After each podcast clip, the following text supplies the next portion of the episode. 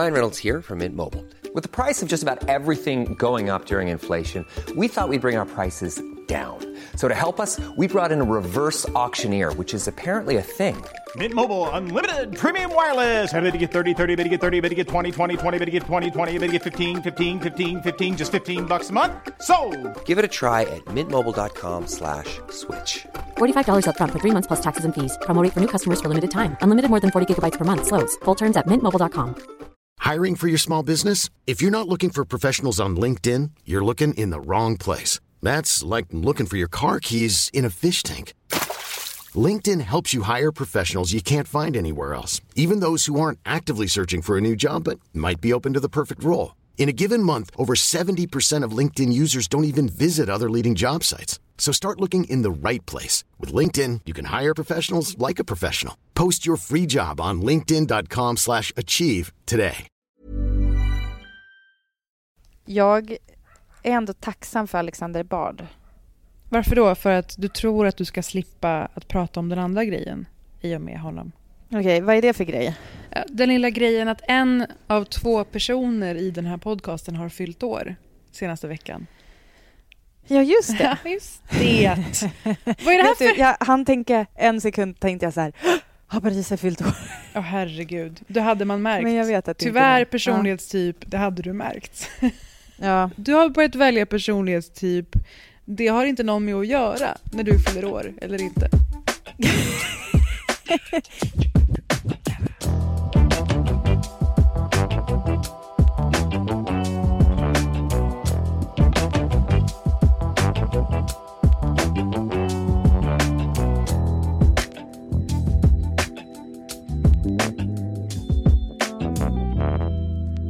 Det som jag kan göra är att glädjas åt att Alexander Bard ställde till med en väldigt fin födelsedagspresent till mig.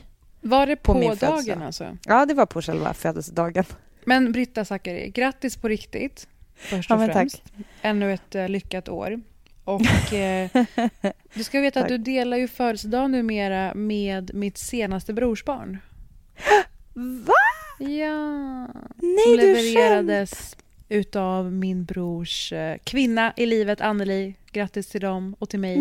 Nej. Och till dig, Britta. Men du, alltså, hur kunde du inte säga det här till mig på min födelsedag? Nej, men jag ville inte. Du ville spara. Solka du ville ner din födelsedag. Solka ner dagen. Okej, men Alexander Bard levererade, inte jag. Alexander Bard levererade en alldeles egen typ av liksom ondskefull bebis i form av sina tweets.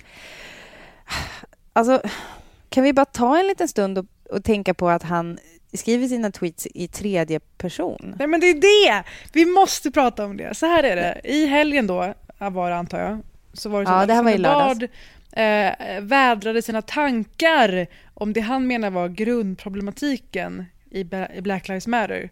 Och det är inte som man kan tro, att det handlar om systematisk rasism och liksom fördomsfull behandling, alltså vardagsrasism och sådär. Utan han tycker att det finns någonting i den svarta människan som är problematiskt.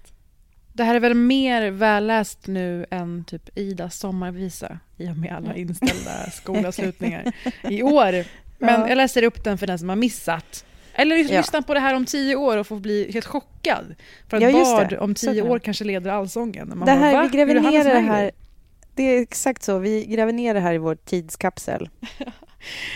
Alexander Bardissimo, som han dessutom heter på Twitter, sa så här: If black lives want to matter, then black lives get their fucking shit together, study hard, go to work, make their own money instead of depend on welfare, stop lying, get out of prison and become heroes instead of self-appointed victims for the world to laugh at.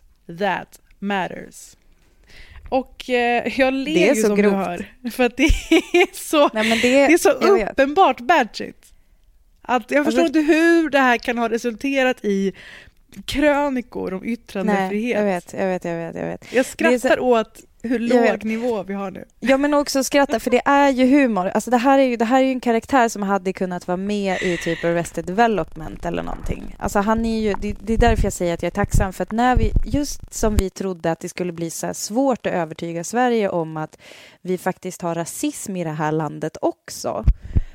Då är det som att det är därför det är en present till mig. Då serverar han det bara här och liksom påminner alla oss om att just det finns människor som på riktigt är så sjuka i huvudet, och som om det inte var nog så tar folk liksom tag i det där och bara, jaha, så det är rasistiskt att säga att svarta ska jobba och plugga. Som att det var det han skrev. Som ett välmenande förslag. Det är nästan som att det är en lobbyistverksamhet som jobbar för någon slags Black Lives Matter-organisation, ja, som har fått barn och twittra det här för att det stärker deras poäng. Ja. För vettiga människor i alla fall ser ju det här och tänker, wow, att det här finns, att man har mage, och vad det här liksom förstärker varför kampen behövs. Men... Exakt, alltså när vi satt och tvivlade eller när folk hade ändå typ väldigt välmenande människor ändå hade börjat säga så här, men så här, är det värt att demonstrera här för någonting som händer i USA? Då kan man ju i alla fall bara peka med hela handen mot Alexander Bard. Har du hört sånt alltså? Ja. Får jag säga två saker på det? Mm. Det ena är ju världssolidariteten. Mm. Och sen också att vi alla delar erfarenheter, vi delar kulturer, vi delar medier, vi delar historier med varandra. Klart det angår alla. Det kräver inte att det är ordagrant exakt utförande i varje land. Nej, men det är så idiotiskt. Om vi säger så här, nej, men om jag ska vara lite så här djävulens advokat eller vad man ska säga, och ja, det verkar som att Alexander Bard är djävulen himself, hin håle i egen person. Så att alltså, då menar jag satan som i vad du tog i här. Men det råkade bara bli satan. Nej. Men, ja, men den här karaktären som han spelar på internet, jag måste tro att han själv också blir lite nöjd över hur ondskefull den kan vara. Det Alexander Bardet till, som han pratar alltså, om. Innan vi går in på TV4s hanterande och det som finns att prata om kring det, så måste jag få säga det här. På ett liksom konspiratoriskt sätt, som är mitt nya i den här podden varje vecka. What's in it for Alexander Bard. Och där har jag lite tankar. Han påstår att det här har varit en diskussion under hela våren med fyran om att eventuellt sluta på Talang. Och nu framstår det som att det är i och med detta enbart som Talang väljer att göra sig av med Bard. För det var ju det som var kontentan av det hela, om ni råkat missa den detaljen, att efter den här tweeten, inte efter den här tweeten, efter otroliga påtryckningar från artistvärlden, olika kändisar, aktivister, journalister, Bianca Ingrosso vägrade sitta i samma jury som honom till exempel, då först tyckte TV4 att det var oförenligt med deras program. Jag menar att om han ändå skulle bli av med sitt uppdrag, som det har viskats om tydligen eller varit diskussioner om, så kan han passa på vid utträdet att go out with a bang och bli martyr, bli ikonförklarad av sina anhängare som bara blint tuggar i sig allt han påstår och gör. Jag fattar. De här personerna som han ju blir språkrör för sen när han sitter där och är med i ett gosigt program på fyran. Men tycker du att det var något tveksamt i TV4s agerande till slut, att de kickade honom? Ja, alltså bland annat det där uttalandet som kom. Alltså, du hintade ju om det tidigare när du sa att det var efter påtryckningar från kändisar och artister som, ja, de är väl också kändisar i och för sig, men att det var därför som TV4 tog tag i det här. Det är inte någon människa som, på TV4 som har sett det här och direkt bara, nu är det nog med den här jävla skiten. För det är ju inte direkt det första i den andan som han postar. Han har ju fått sitta dels i juryn i TV4, representera deras kanal, och sitta och kontinuerligt dela tweets om vad han kallar importen av tredje världen. Alltså hans kommentarer om invandring. till att han kallar kvinnor för hora till höger och vänster under MeToo, till att han länkar vilt till sajter som Nyheter Idag, som vi ju vet Kent Ekeroth startade upp och har märkliga band till olika partier. Men deras första uttalande var från TV4s kommunikationschef Charlie Forsberg, som tyckte att uttalandena har inte med dem att göra. Alexander Bard ger uttryck för sina egna privata åsikter på sina sociala plattformar och måste svara för dessa själv. Det är inte en fråga för TV4 att svara på. Däremot tar vi ansvar för de program vi sänder. Och sen klipp till ett par dagar senare att de avslutar samarbetet med Alexander Bard. Att han inte kommer vara jurymedlem i Talang längre. Och då tänker jag att har de inte förstått vad det är de sanktionerar genom att ha en sån person med i ett sånt sammanhang? Nu kanske man tänker så här, men vadå, ett familjeunderhållningsprogram? Alltså det är nästan värre tycker jag. För då är det som att han sitter där och bara gärna smyg... Den här personen som sitter med sådana här åsikter i smyg, sunkiga åsikter. Inte som att han är en panelmedlem i ett program som handlar just om extrema åsikter eller spetsiga åsikter. Utan nu får han sitta där och bara normaliseras. Verkligen. Och kanalen marineras i hans åsikter egentligen. Och det här med yttrandefrihetsargumentet. Alltså, återigen. Men det är ju helt... Nej, men han sitter ju inte i arbetsläger nu. Han sitter ju inte i koncentrationsläger. Han sitter inte i fängelse. Han har blivit av med sitt jobb på ett privat företag. Om du säger hora till en kollega var du än jobbar, så kommer det bli problem till slut för din anställning. Men det är ju också så himla sjukt att han bara skriver det där rakt ut. Alltså, förstår men det säger du? Så mycket om...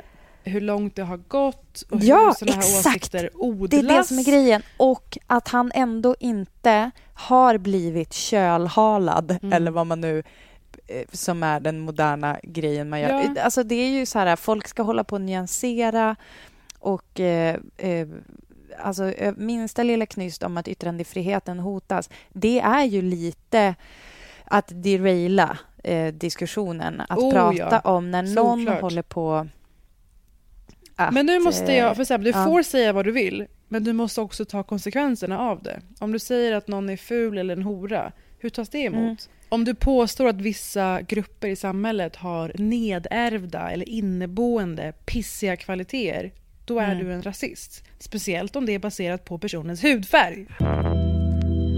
Jag har lyssnat på den här professorn Ibram X Kendi. Känner du till honom? Nej. Han är en av, tror jag, typ huvudansvariga bakom att just poängtera vikten av att just vara antirasist. Inte bara att inte vara rasist, utan du måste vara aktivt en allierad. And so really the heartbeat of racism itself has always been denial. And the sound of that heartbeat has always been I'm not racist.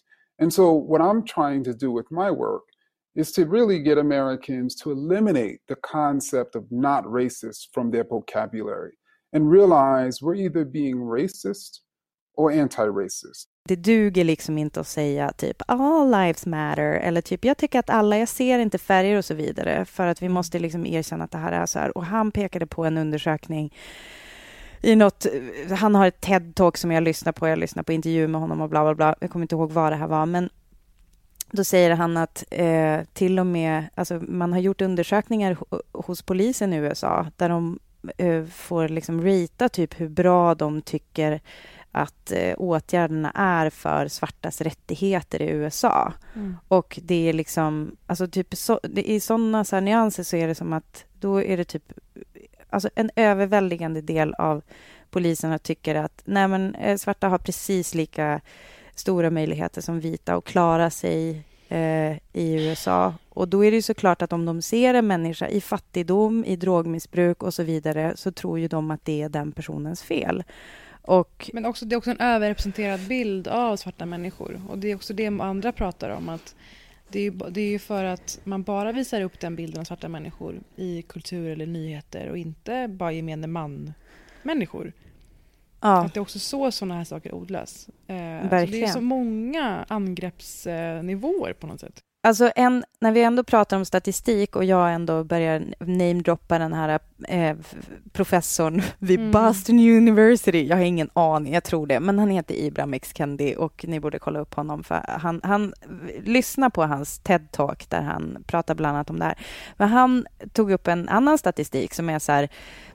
Typ, ja, om man heter Donald Trump kan man ju jättegärna fokusera på att, eller i Sverige för den delen, det kan vi absolut fokusera på att så här, ja men det är ju mer brottslighet i socioekonomiskt utsatta områden som Tensta eller Rinkeby eller Biskopsgården till exempel.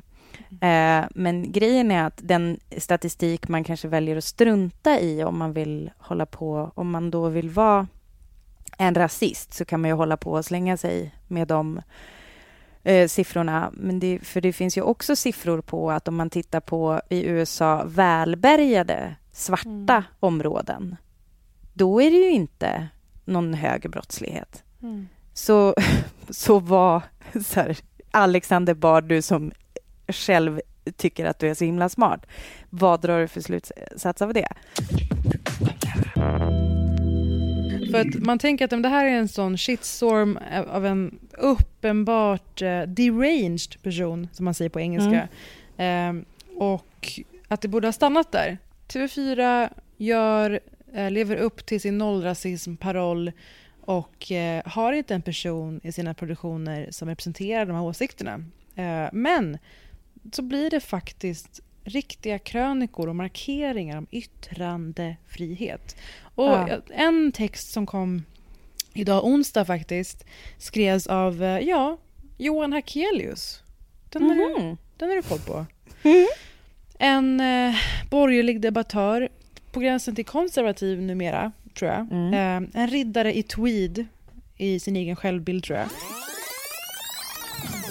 Varmt välkomna till Expressens valstuga i Almedalen. Jag heter Karin Olsson. Längst bort har vi Johan Hakelius, chefredaktör för Fokus, kolumnist i Expressen. Så på en månad hade åsiktskorridoren liksom svängt bara. Och det tyckte jag var, det är något av det mest obehagliga jag varit med om i svensk offentlighet. För det säger någonting om hur svenska fungerar. Alla de här romanerna om hur Sverige blir dominerat av någon slags diktator som tar över och alla bara följer med. Som jag alltid har garvat åt. Det garvar jag inte åt längre. Det är några grejer här med hans text jag måste prata om. Det är en väldigt koketterande krönika, men ändå. Delvis så kallar han det här med att personer som missköter sina jobb och sina positioner, att det är utrensningar. Som att det här vore liksom Stalins styre under Sovjet. Men får jag bara påminna om en sak? Eliminera meningsmotståndare. Ja. Får jag bara påminna om en sak? Det är ingen mänsklig rättighet att ha ett jobb i TV där man sitter. Alltså varför beter sig alla som att det är så här att han har blivit fråntagen sin enda möjlighet till levebröd och att han nu är paria. Ja, men exakt. Ja, men det är ju dels det som du är inne på. Så dels det att han kallar det för utrensningar, väldigt laddat begrepp i just de här frågorna. Och sen koketterar han dessutom med att han lyckades få syn på Paolo Robertos risottoris i en butik i Simrishamn. Och att butiken inte hade lyckats rensa bort det enda exemplaret. Johan Hakelius slängde sig på paketet och köpte det som en politisk... Det är han betalade aktivism. Dubbelt. Han bad om att skanna... Kan du skanna den här EAN-koden 2-3 gånger? Det så jag får betala extra mycket. Alltså Johan Hakelius enda aktivistiska gärning under den här våren 2020. Att köpa Paolo Robertos risottoris. Och sen kokar han dessutom ner Bards våldsamt högljudda rasism till lite insändarmässiga åsikter. Citat. Aha, lite.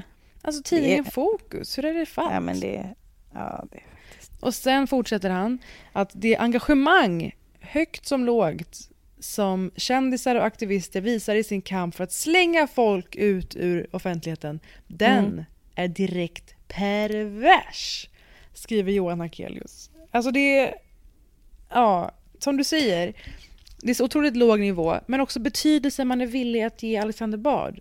Är det inte under allas vår värdighet? Men får jag bara säga en sak? Bara att du och jag pratar om det här nu är ju för att alla har skrivit om det redan och för att vi känner ett behov av att vänta nu. Det här är inte en förlust för det offentliga samtalet som har skett. Nej, men och att det fortsätter ju fortfarande. Alltså hålla på om yttrandefrihet, han har fortfarande sin plattform kvar. Han kan gasta vidare bäst han vill. Oh ja. Med att prata med sig själv, om sig själv i tredje person. Kanske med sig själv ibland också.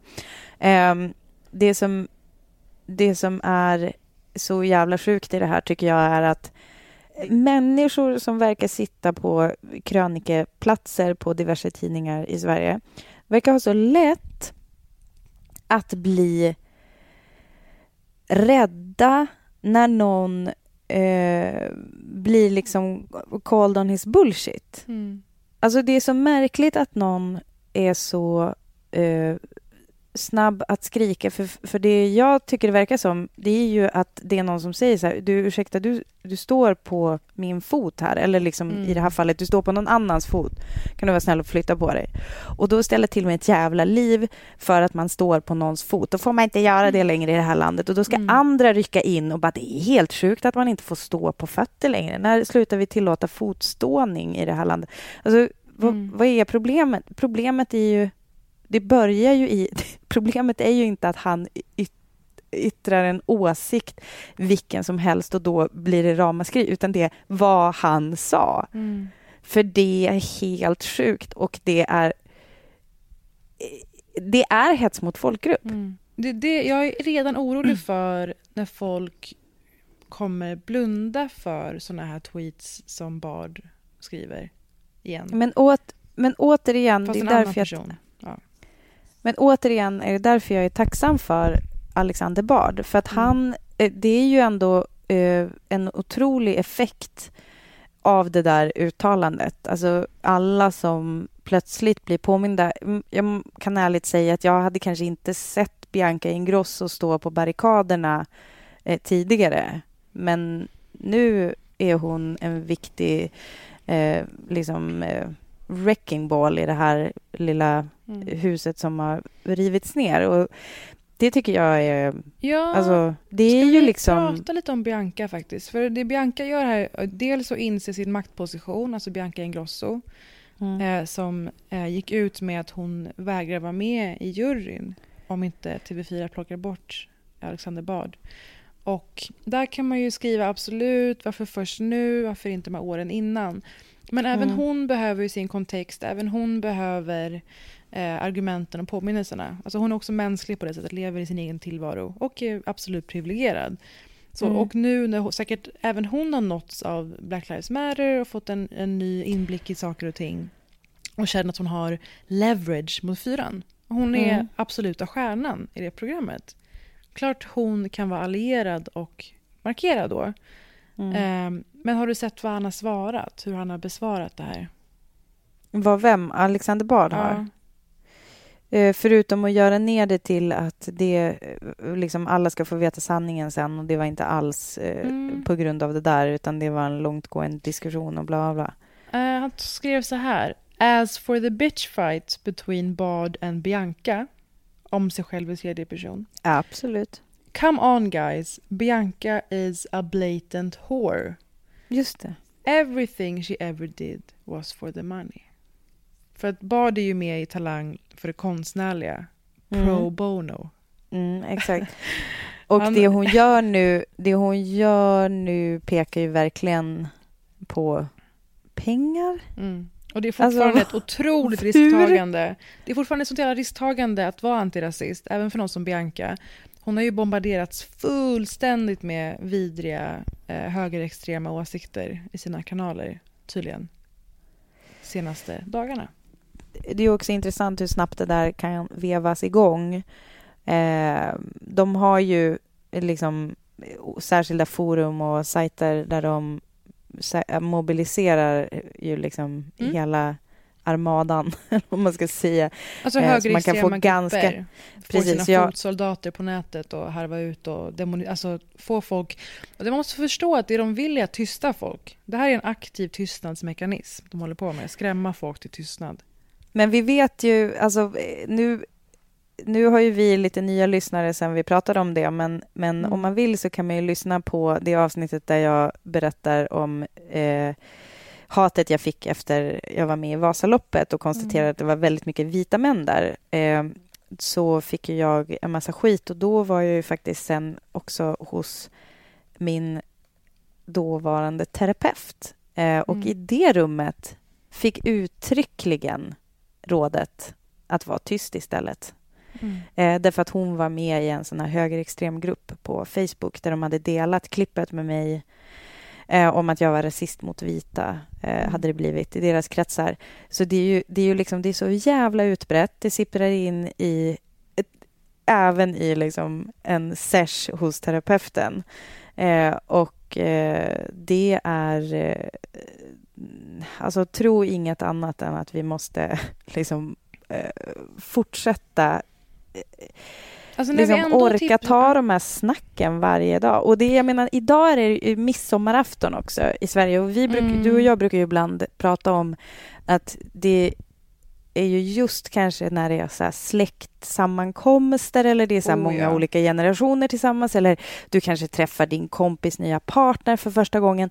Såna här lite stressiga situationer som kanske många är med om idag för att det är midsommarafton och då samlas folk. Ej mer än 50 pers, you guys. Och då så kan man ju höra något low-key rasistiskt över matbordet och kanske... det kanske handlar om det här i helgen. Men gud, jag märker att, vet du vad jag har märkt? Att bara jag fokuserar mig numera. Alltså vi har kommit dit nu alltså jag tror Black Lives Matter har ju väckt de mer rasistiska åsikter, deras ilska på något sätt dessutom. Jag låg och skulle sola i en park häromdagen. Kom en gående, några kvinnor pratade om någonting helt annat. Fick syn på mig. Diskussioner hamnade direkt i vad vidrigt det är att behöva vara runt så många invandrare. Nej, men, jag tvingas ligga där på en filt 1,5 meter ifrån och liksom ha hjärtklappning tills jag liksom tar mig... Nej, fy fan, vilka as. Alltså, det är så det ser ut nu. Och nej, men fy fan, vad var det för några? Berätta hur de... Helt vanliga kvinnor med barn liksom. Med barn? Ja. Ja, absolut. Det är alla. Föder nya rasister. Men det är det också jag har varit med om, att när jag är med i vissa sammanhang runt folks släkt och liknande, och någonting med min närvaro triggar någonting. Fattar du hur många som den här helgen för första gången träffar sin partners rasistiska släkt, säger vi, ponera, helt hypotetiskt. Och får sitta där och... Alltså, man förstår den utsattheten att vara omgiven av sådana åsikter. Så du som hör det här och också kommer vara där och brukar bara liksom försöka djupandas igenom det här, tycker själv att det kanske är jätteobehagligt. Försök att markera för den som det är mycket värre för den här situationen. Det är det lilla jag kan begära av folk. Att du som kanske inte själv bär på de här djupaste, mörkaste åsikterna, men tenderar att vara lite tyst medlöpare. Alltså jag tror att just den här helgen, just de här veckorna framöver nu, så kommer det vara mycket nytända rasseåsikter. Det lilla du kan göra är att markera att du inte vill behöva lyssna på sånt. Om de tycker så kan de tycka så. Du ska inte behöva höra sånt. Hitta ditt sätt att navigera i stunden. Bortom såklart att det är fel och skadligt och djupt omänskligt. Men jag tycker att det där är jättebra att du säger konkreta tips, för att just en sån där sak som, det har jag också varit inne på i tidigare avsnitt, jag ber om ursäkt för att jag upprepar mig, men det tål fan att upprepas. Att då, genom att bara säga typ jag blir obekväm när du säger sådär om den här personen som är med i rummet men som inte är jag. Alltså du kan fortfarande, för jag tror att många känner så här, men jag kan inte tala å hens vägnar. Men det är ju precis, den personen har ju den situationen rätt så svårt att göra någonting annat än att försöka släta över det, eller, för att så funkar vi vill få situationer att funka. Det kan vara ganska bra att vara bara säga att jag som sitter här och lyssnar på det här tycker liksom inte att det är nice. Alltså en sak som jag tror är jävligt farlig och som jag tror kanske kommer dyka upp mycket i de här diskussionerna om Alexander Bard och var det rätt eller fel att han får sparken, får man inte säga så, bla bla bla, att det är att man försöker dels så finns det ju många som försöker deraila hela grejen genom att prata om liksom hur dåligt det blir om man inte får uttrycka vilka åsikter som helst i Sverige och var ska vi hamna då, bla bla bla. Men en grej som jag tycker är viktig också att vi tänker på är det där att rasism i den där formen, så grov och så pass uttalad, det är jävligt sällan vi ändå stöter på i Sverige. Mm. Alltså det var ju ändå så att man typ satte kaffet i halsen när man läste det där. Alltså så här, skriver han verkligen det på Twitter där alla kan läsa? Jag fattar att det pågår massa sånt äckligt, muggigt i slutna rum, men ändå så här att någon offentlig person går ut och säger det så här. Men det som är vanligare, och det här har jag tänkt på väldigt mycket de senaste veckorna, så har det ju handlat ganska mycket om... jag tyckte att det var ganska bra att många så här vita har postat typ jag lyssnar. Alltså så här, nu är det liksom att vi får ta och gå runt och lyssna lite grann istället för att sitta och tycka saker eller försöka liksom whitesplaina och så vidare. Och jag har hört några... low-key rasistiska uttalanden på sistone i min närhet. Och jag tänkte dra dem i ett litet segment som jag vill kalla Du är inte rasist, men... Oj!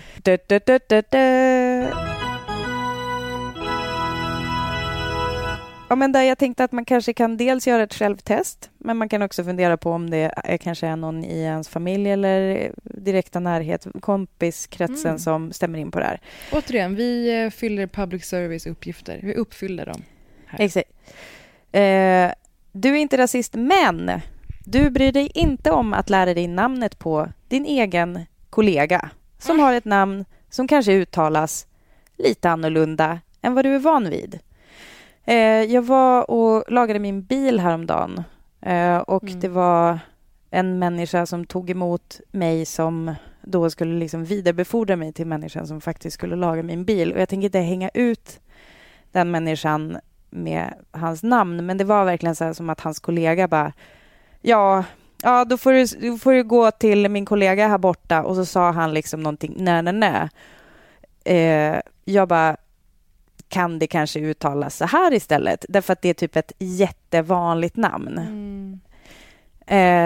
Och han bara, ja kanske det. Det har inte jag någon koll på. Alltså du vet, gjorde så här också en grej av, det bryr jag mig inte om, lära mig.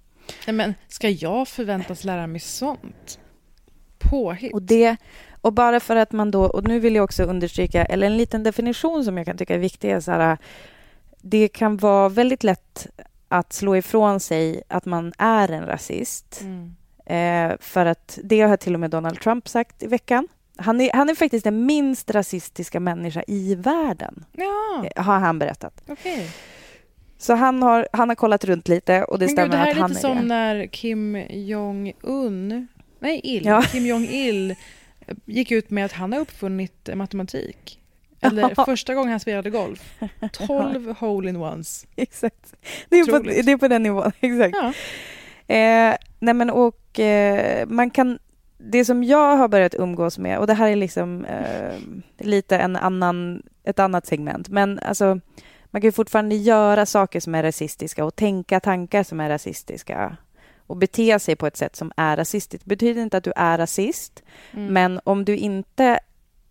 kartlägger ditt eget beteende och inser att vissa grejer är rasistiska, då kommer vi liksom aldrig lösa det här problemet heller. Alltså det krävs jättemycket att vi inser, alltså, att man liksom benämner det och hittar det och vågar vara så pass sårbar och erkänna att absolut, det finns grejer här som jag måste jobba med. Du är inte rasist, men du använder en persons ursprung istället för att säga det den egentligen jobbar med, nämligen är hantverkare. Mm-hmm. Det är ju en grej att man drar alla från ett land över en kam, och att man även säger polacker när man istället menar hantverkare. Det är väldigt, väldigt utbrett. Alltså så här, ska du lägga nytt kakel i badrummet? Ja, men du kan ju få någon polack och titta på det. Istället för att säga liksom plattsättare eller kakellägge, vet inte vad det heter. Du är inte rasist, men du har typiskt senegalesiskt eller kenyanskt hantverk hemma. Köpt på plats, absolut, kanske på en semester, men dock av en vit person. Hur går det till? Jag var ju på resa med en organisation, en välgörenhetsorganisation för ett tag sedan när jag besökte Mauritanien, som ju är ett rekordfattigt land, och det var också därför jag var där, och det var, jag menar, alltså, du vet, det var så sinnessjukt obördig mark. Alltså det var det något man tänkte på där, så var det så här, nej men här kan inget växa, det är öken, och det, alltså det gör ju att människor har, alltså de har liksom ingenting att leva av, kanske någon get som de kanske kunde, liksom, inte vet jag, mjölka typ ena spenen på. Nej men alltså det var som det är ofattbart. Och sen så kommer vi, då är det som att precis innan vi ska åka hem från den här resan, så tog då, det här var liksom inte organisationen som gjorde, utan en människa som vi träffade där tog oss till ett ställe där vi då skulle kunna köpa med oss typ presenter hem.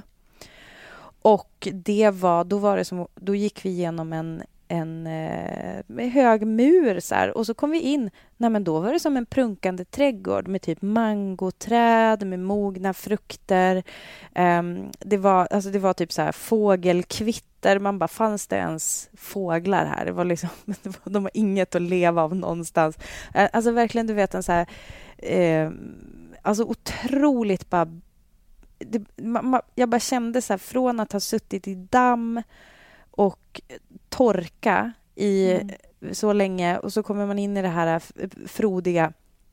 Det var helt sjukt. Och man ville bara ta de där mangofrukterna och kasta över stängslet, liksom, för man fattar hur mycket det skulle vara värt för folk där utanför.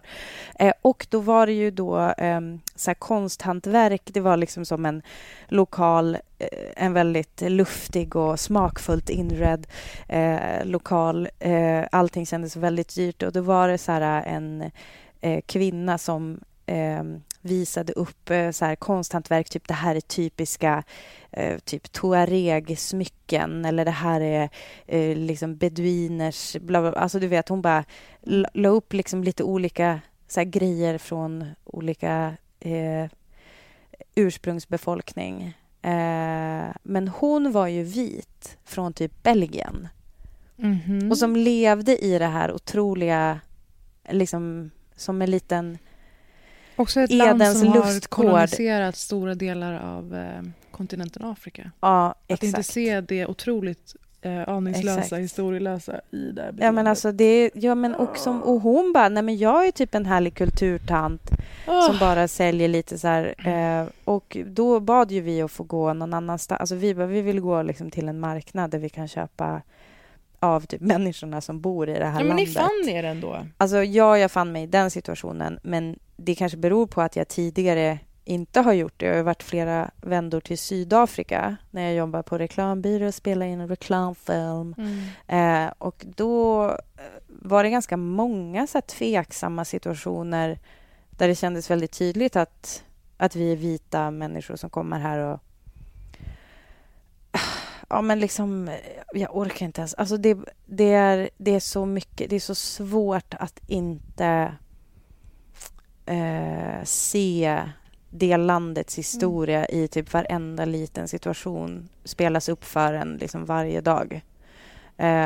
Det är alltifrån att, du vet, om du går på en restaurang, alla med liksom de dåliga positionerna, så typ som plockar disk och så vidare är svarta, och sen hovmästaren alltså är vit och så vidare. I USA och i Sverige också, vem är det som skjutsar hem mat till folk i Sverige?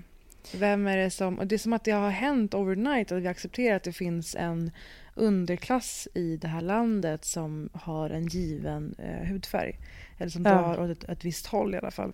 Du är inte rasist, men du säger att människor från Etiopien de är så vackra. De är så vackra. Och ståtliga. De är så vackra. Och det här har du varit med om. Den typen av rasism är ju kanske välmenande från personen som säger det. Den är lite mer i en gråskala. Men det är ju fortfarande att alltså det här är det ju liksom att exotifiera och också faktiskt reducera en människa till just bara sitt utseende eller liksom sitt ursprung. Ja, men du sätter verkligen fingret på det. Och jag tror att hela din poäng är ju att du är inte rasist. Men alltså, det här är ändå grejer du kan ha koll på att du gör. Jag vill hela din poäng, ja. Men det här kanske kan inspirera fler att skicka in till du är inte rasist men. Och den här sortens, ska vi kalla det gråskalebeteenden. Som synliggör toppen av isberget kan det vara. Toppen av isberget, rasismen på något sätt. Och vi finns ju på Britta och Parisa på Instagram. Och det vore kul att samla det. Så DMa eller kommentera under den här avsnittsposten, jag tänker, att i feeden. Och jag lovar att bjussa på mina som jag har gjort mig skyldig till. För jag vill verkligen så här put my money where my mouth is. Och bara så här, nu är det dags. Det tror jag är att så jag viktigt. Tar tag i min egen rasism. Ja.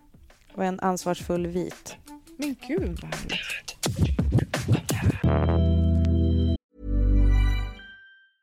A lot can happen in 3 years. Like a chatbot may be your new best friend. But what won't change? Needing health insurance. United Healthcare Tri-Term Medical Plans, underwritten by Golden Rule Insurance Company, offer flexible, budget-friendly coverage that lasts nearly 3 years in some states. Learn more at uh1.com. Hiring for your small business? If you're not looking for professionals on LinkedIn, you're looking in the wrong place. That's like looking for your car keys in a fish tank. LinkedIn helps you hire professionals you can't find anywhere else, even those who aren't actively searching for a new job but might be open to the perfect role. In a given month, over 70% of LinkedIn users don't even visit other leading job sites. So start looking in the right place. With LinkedIn, you can hire professionals like a professional. Post your free job on linkedin.com/achieve today. En annan sak som jag har liksom tänkt på också när jag har hållit på och försökt lyssna mer än jag babblar, det är ju att vi måste prata med våra barn om det här. Min dotter... Det är otroligt, måste bara säga. För att det omvända är ju att så många föräldrar måste prata med sina barn om rasismen de kommer att uppleva. Som kommer att prägla och styra och begränsa deras liv. Försätta dem i allt ifrån livsfara till obehag till utsatthet. Mm. Och vi har ju ynnesten att vi är i en roll där vi bara måste lära våra barn att i alla lägen inte vara rasister. Och till och med stå upp mot rasism. Så man kan ju se det så också, ni som lyssnar och bara, måste man göra det här också? Ser det som att fan vilken lyx att det bara är det här du behöver göra. För mig började det faktiskt när jag satt och lyssnade på vårt avsnitt där Ingrid var med. Mm. Och då så frågade min dotter vad det var jag lyssnade på. Jag visste inte att hon hörde. Mm. Men hon kom in och hörde. Alltså det är vissa grejer också så här, som ju såklart spetsade öronen, och hon hörde väl att någon var ledsen. Och så kom hon och frågade, och så sen så berättade jag vem det var som pratade, och så sen så frågade hon varför hon var ledsen. Mm. Och så försökte jag berätta det för henne, och det har liksom varit ett så här pågående samtal, och jag tror hon är 4, och jag tror att många kanske resonerar som så att man är för liten för sådana saker när man är 4 eller när man är 3 för den delen, eller när man är 2. Jag tror att det finns alltid ett sätt. Du känner ju ändå ditt barn bäst liksom. Jag tror att det alltid finns ett sätt som du kan prata om det på. Och jag tror i motsats till vad jag tror typ alla vill säga så här, att barn föds inte rasister. Jag tror att svinmånga barn är rasister. För att barn upprepar ju bara det de ser. Och eftersom vi lever i ett rasistiskt samhälle så är det såklart att, vad ska jag begära av min 4-åring? Att hon inte påverkas av det exakt. Nej, men det alla andra runt omkring i samhället påverkas. Det finns ju så många studier som visar också att barn så snabbt lär sig vad som är eftertraktat och status och inte. Att så här, vita barn, då är direkt förknippat med att någonting är gulligt och fint och bra. Och bruna barn, då är det lite B och det är lite... Alltså där har du sånt jävla ansvar som förälder. Och sen också, om jag ska vara helt jävla ärlig, vilka du omger dig själv och dina barn med. Ja, men jag vill också säga en sak på det. För att... Nej, men med vilka så menar jag att om ditt barn bara ser vita människor jämt och sen bara när det kommer mat plingandes på dörren ser en brun person, då görs det en ekvation ganska snabbt i det barnets huvud. Jag skulle nog inte heller vilja unna någon att vara typ en token black friend. Som, alltså, om man typ ska... Mm. Du vet, jag tror lite grann att man får kanske också så här erkänna att man har det umgänget man har, framförallt med sitt barn. Alltså jag menar, om man bor så här, särskilt vi bor ju i Stockholm, det är ju väldigt segregerat. Mm. Alltså jag tror att många kanske kan tänka att det då är kört på något sätt bara för att ens barn går då i en väldigt vit skola eller någonting sånt. Men det betyder ju inte, alltså du kan ju fortfarande ha det här snacket ändå. Mm. Du kan ju prata om, alltså jag vet inte, jag tänker att man kan liksom vara så jävla mycket mer ärlig. Man kan ju också säga att man själv tycker att det är svårt och att man inte nödvändigtvis sitter på några svar, men att det liksom är på ett visst sätt i samhället som man själv inte tycker är bra. Och att det genomsyrar allt. Hur du behandlar de få personer av utländsk bakgrund ni satte på, vare sig det är en taxichaufför, en person på ICA eller någon som du är likvärdig i samhällsstatusmässigt.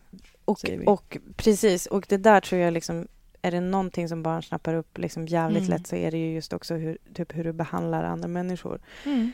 Det, för jag tror nämligen att barnen är vår framtid. Jaha, är det så? By the words of Whitney Houston. Ja.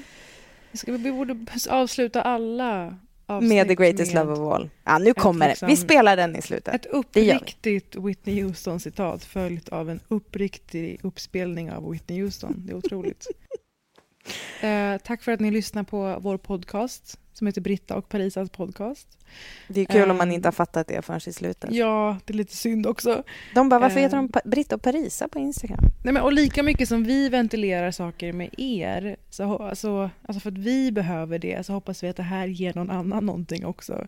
Lite stöd, lite ryggrad, vem vet. Ni får gärna höra av er på Britta och Parisa och fortsätta lyssna. Alltså jag hoppas på vittnesmål från midsommarhelgen. Testify. Ja. Testify är det vi säger. Så tack så jättemycket och vi hörs nästa vecka igen. Och då kanske det är ett avsnitt som kanske är lite mer likt hur vår podd brukar vara. Förhoppningsvis. Om inte någon har brakat loss på internet. Om inte någon har varit på Twitter igen. Ja. Bra. Hoppas det blir som vanligt igen. Jag är så sugen på att berätta om olika böcker jag läst. En sån världslig sak. Jag har sett filmer. Nu kör vi. Har du sett film? Ja. Puss och kram, vi hörs nästa vecka. Hej, hej.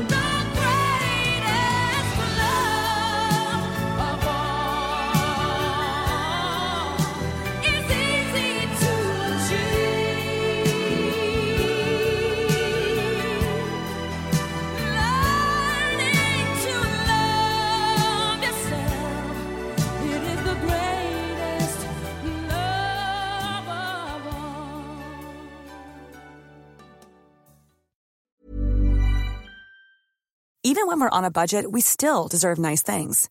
Quince is a place to scoop up stunning high-end goods for 50 to 80% less than similar brands. They have buttery soft cashmere sweaters starting at $50, luxurious Italian leather bags, and so much more. Plus, Quince only works with factories that use safe, ethical, and responsible manufacturing. Get the high-end goods you'll love without the high price tag with Quince. Go to quince.com/style for free shipping and 365-day returns.